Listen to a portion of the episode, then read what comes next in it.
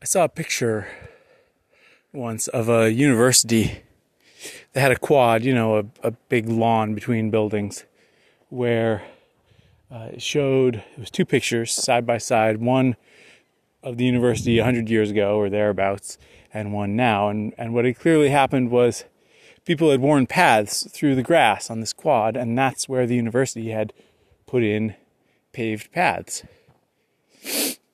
And it seems so simple when you think about that, is to let the people decide where they want to walk and then harden those areas rather than try to get it right right at the beginning. And yet, we all of us feel some pressure to decide something right at the beginning when really we're at the stage uh, when we start where we should just be seeing where the paths end up being. And I'm thinking about that today because we just got a foot of snow and I just finished shoveling everything out. And it's amazing how many paths we have. We've got ones from both of the porches to both of the vehicles. I've got to shovel out two driveways and the mailbox and the loop around the back of the house to get to the log shed and the propane tanks and then over to the greenhouse and the low tunnels and up to my shop and over to the chicken coop. It's a lot of paths. And they crisscross in certain ways because that's the most direct line to walk. So you could get away with fewer paths, but life is infinitely better if you have the right path for what you want to do. So when I go out the front door and I want to go straight up to my shop, there's a path that takes me there. It's the same route that I walk when there isn't snow on the ground. And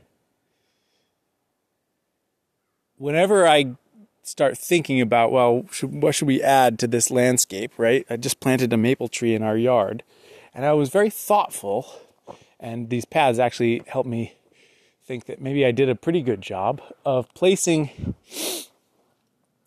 the maple tree sapling in in the triangle between two or three paths.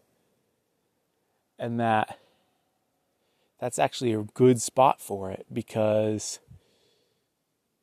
it's not directly where I want to walk.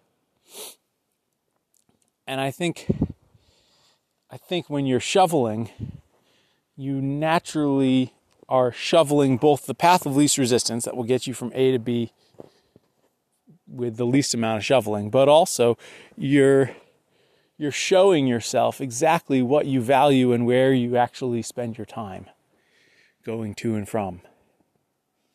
And I think we could do more of that in our lives, especially if you're not sure what you want to do with your life.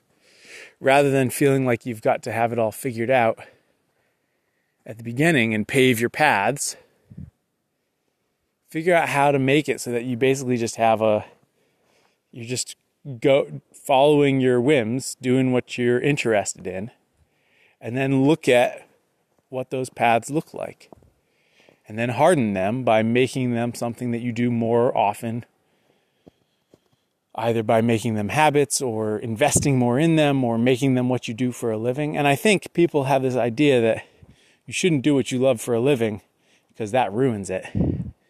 And I agree that there are plenty of ways to ruin something that you love if you make it your living. But there are also plenty of ways to get it right. And one of the ways to get it right is to be thoughtful about how to how to follow the path that you're actually interested in. Because i think what happens when it, people follow their turn their hobby into their avocation into a vocation and then it ruins it is that they actually pave a path not where they actually want to be walking. And then they feel that frustration all the time when you're on an arbitrary path unless you're in sort of a moseying sort of mood. But if you're on an arbitrary path, right, and it arcs or loops around somewhere and you just want to coast, you want to go over there and you feel like you have to stay on the path. It's a frustrating feeling. And I think that's the same feeling that we feel when we have tried to make something our living and then we've made some choices that actually pave the path slightly different from where we actually want to be walking. And then we feel that frustration, that tension of not being where we actually want to be. And so I think paying attention to the the the marks that we leave in the world by where we spend our time, which means if you're thinking about, well, what do I want to do for a living?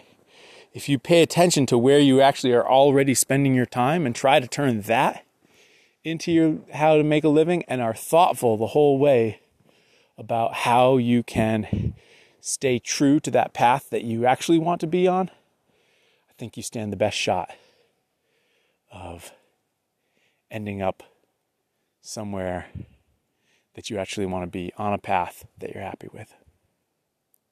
Thanks for listening, everyone. Talk tomorrow.